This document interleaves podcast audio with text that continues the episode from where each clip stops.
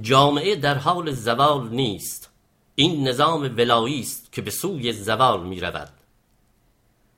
این روزها واقعیت های انکار ناپذیر از وضعیت نامتعادل نظام و روند شدید شدن تضاد مردم با حاکمیت و در رأس آن ولایت فقیه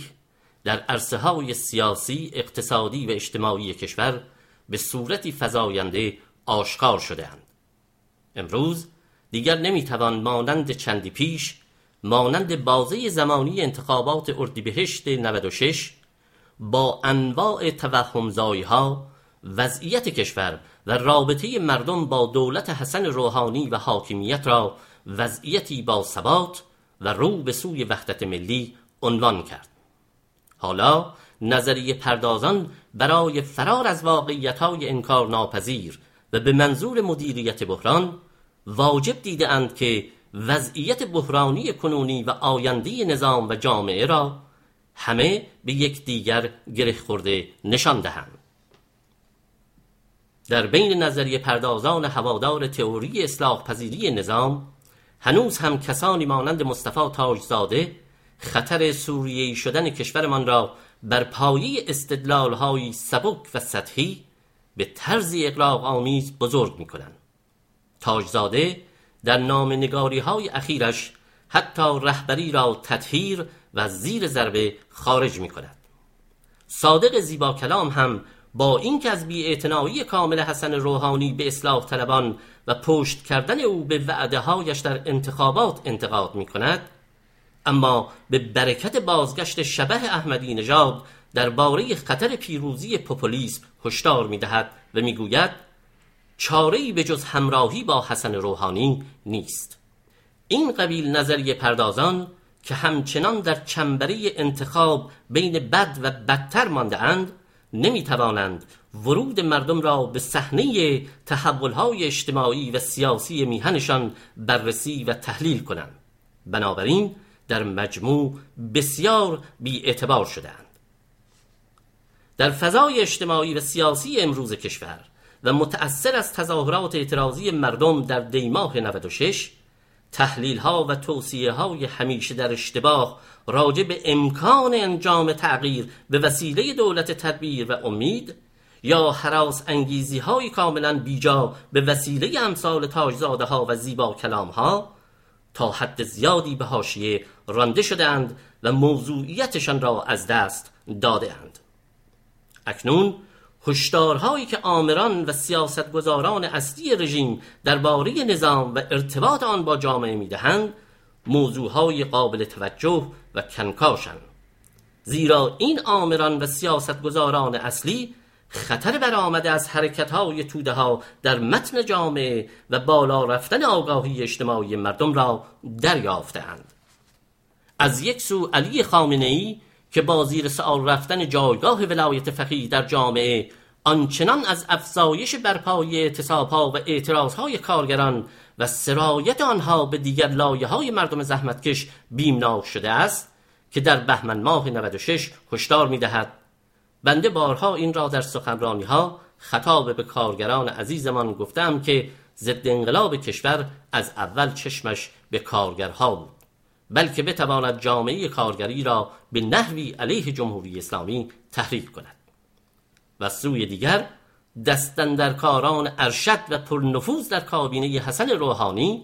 به این واقعیت به خوبی پی برده اند که دولت تدبیر و امید نتوانسته است. و مهمتر این که نمی‌تواند از سیر قهقرایی اقتصاد ملی و افت وضعیت معیشتی طبقه کارگر و توده های مرتبط با کار و تولید اکثریت مردم جلوگیری کند.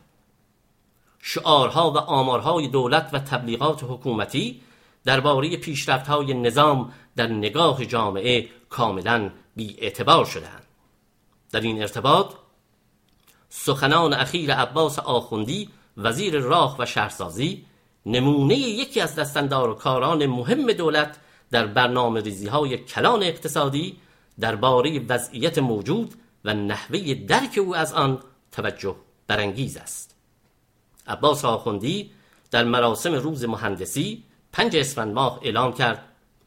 واقعیت این است که جامعه ما در حال زوال اجتماعی است. او در استدلال درباره این درکش از وضعیت موجود و نیز تایید آن در ادامه گفت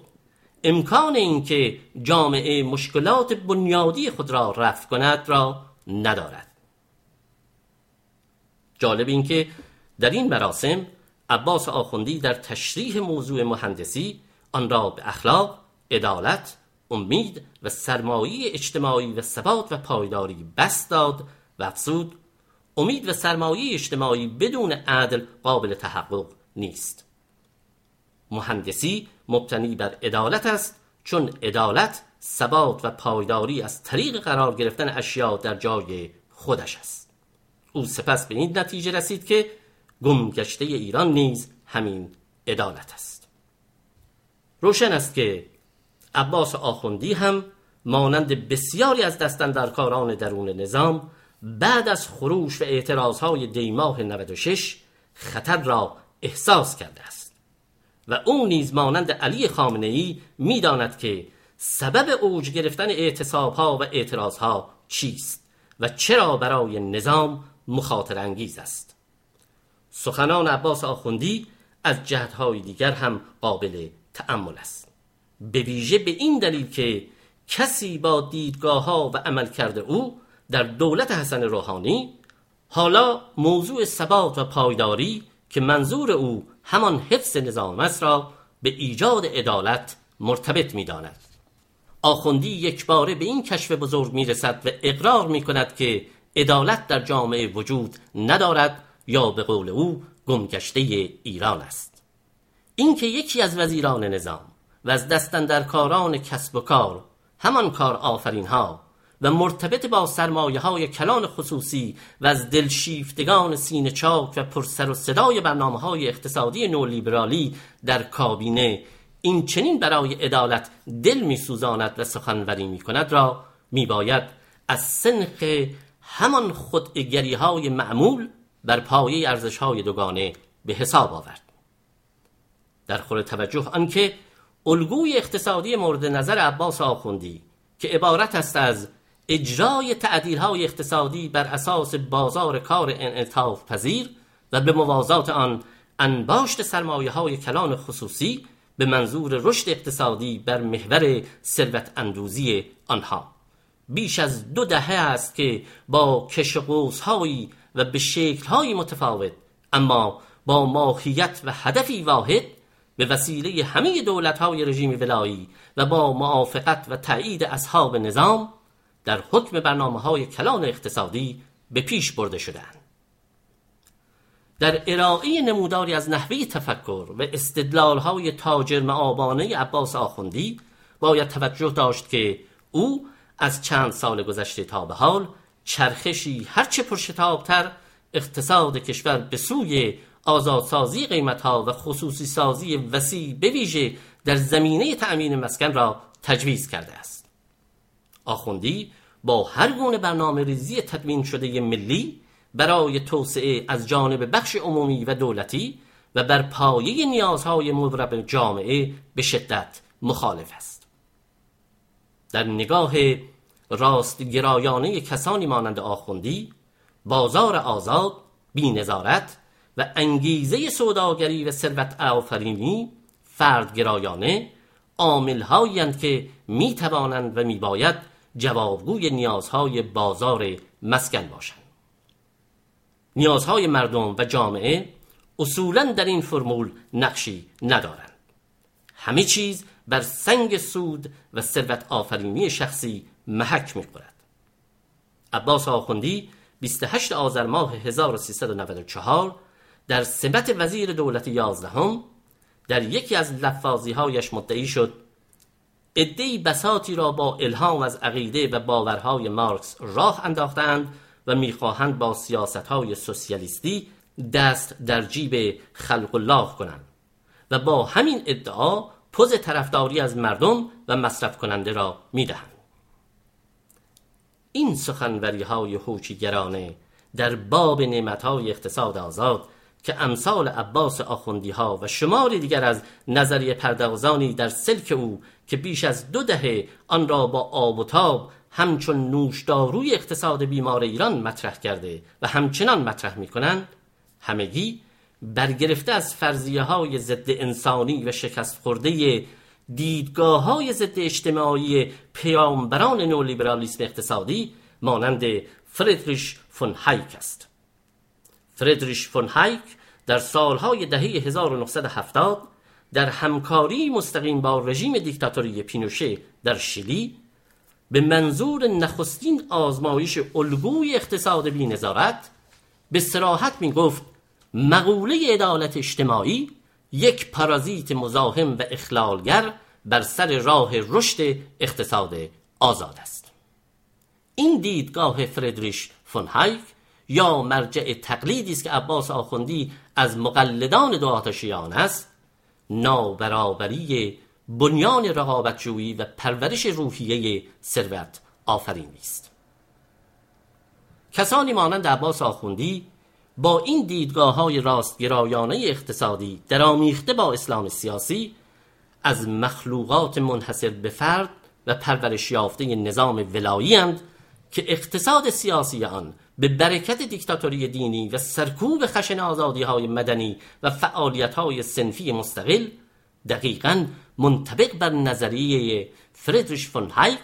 عملا عدالت اجتماعی را به زوال کشانده اند و به جای آن های جامعه زرسالار را جاری کردند در زیر سایه سرکوب رژیم ولایت فقیه رعایت نشدن حقوق زحمتکشان و پرداخت نکردن مزد به آنان به عرفی بسیار معمول تبدیل شده اند و اعتراض کارگران به این بیعدالتی اوریان با پاشنه آهلین نیروهای امنیتی و انتظامی نظام و شلاق پاسخ داده می شوند. واکنش دیکتاتوری حاکم به اعتصاب 3500 کارگر گروه ملی صنعتی فولاد اهواز در اعتراض به سه ماه دستمزدهای پرداخت نشدهشان یورش شبانه به خانه های کارگران و بازداشت بیش از نه کارگر اعتصابی از سوی عناصر امنیتی و انتظامی نظام بوده است.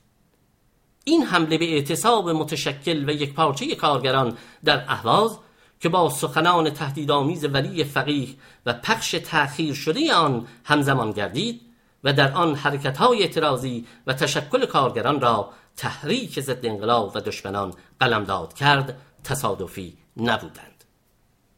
الگوی اقتصاد نولیبرال که کسانی مانند فردریش فون هایک از مبشرانش بودند اکنون پس از سه دهه در عمل و در تئوری بی اعتبار شده است و در بسیاری از کشورهای جهان و از جمله کشورهای پیشرفته غربی طبقه کارگر و لایه های گوناگون زحمتکشان مزد بگیر و حقوق بگیر حذف شدن این مدرن ترین شیوه استثمار نیروی کار و محیط زیست را خواهانند. در کشور ما نیز اکثر مردم پیامدهای این الگوی اقتصادی که تنها به نفع لایه های فوقانی و ثروتمندان عمل می کند و زندگی معیشتی و محیط زیستشان را به ورطه نابودی کشانده است با گوشت و پوستشان لمس کردند و آنان نیز حذف شدن این الگوی اقتصادی را خواهانند. توجه برانگیز آنکه در کشور ما اکنون خواست حذف حاکمیت ولایت فقیه نیز به سرعت بین طبقه ها و لایه های اجتماعی در حال گسترش است. شماری از کسانی مانند عباس آخوندی و همفکران او که در تمام جناحهای قدرتمند رژیم اصولگرا و اعتدالگرا و اصلاح طلب حضور دارند می‌دانند که سیاست های تعدیل اقتصادی و ریاضت کشی و روبنای سیاسی محافظ آنها اکنون با مخالفت جامعه روبرویند. خودگری های رهبر برای لاپوشانی سیاست های کلان نظام با تکرار کسالتبار شعار پوچ اقتصاد مقاومتی و تئوری پردازی و گرت برداری مبتزل از اندیشه های شکست خورده به منظور ترویج اقتصاد آزاد و ربط دادن گسترش این اقتصاد به گسترش آزادی ها و آزادی خواهی در شرایط خفقان آور حاکمیت مطلق ولایت فقیه به وسیله کاروان اعتدالگرایی اصلاح طلبی دیگر کارساز نیستند. در حال حاضر شواهدی به وجود آمدند که دال بر زوال نظامند. نظامی که رأس قدرتش یعنی حاکمیت ولایت مطلقه فقیه و برنامه های اقتصادیش مورد اعتراض توده ها قرار گرفتند پویایی دگرگونی ها در متن جامعه ما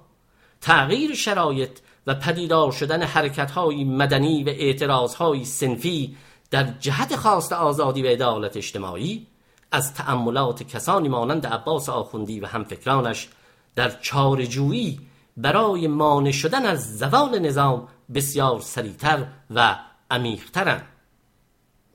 برخلاف تصور عباس آخوندی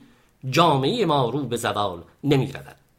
جامعه ما جامعه جوان است و با وجود صدمه هایی که حاکمیت ولایت فقیه و برنامه های اقتصادیش بر میهنمان وارد آورده اند همچنان پویاست و به پیش می رود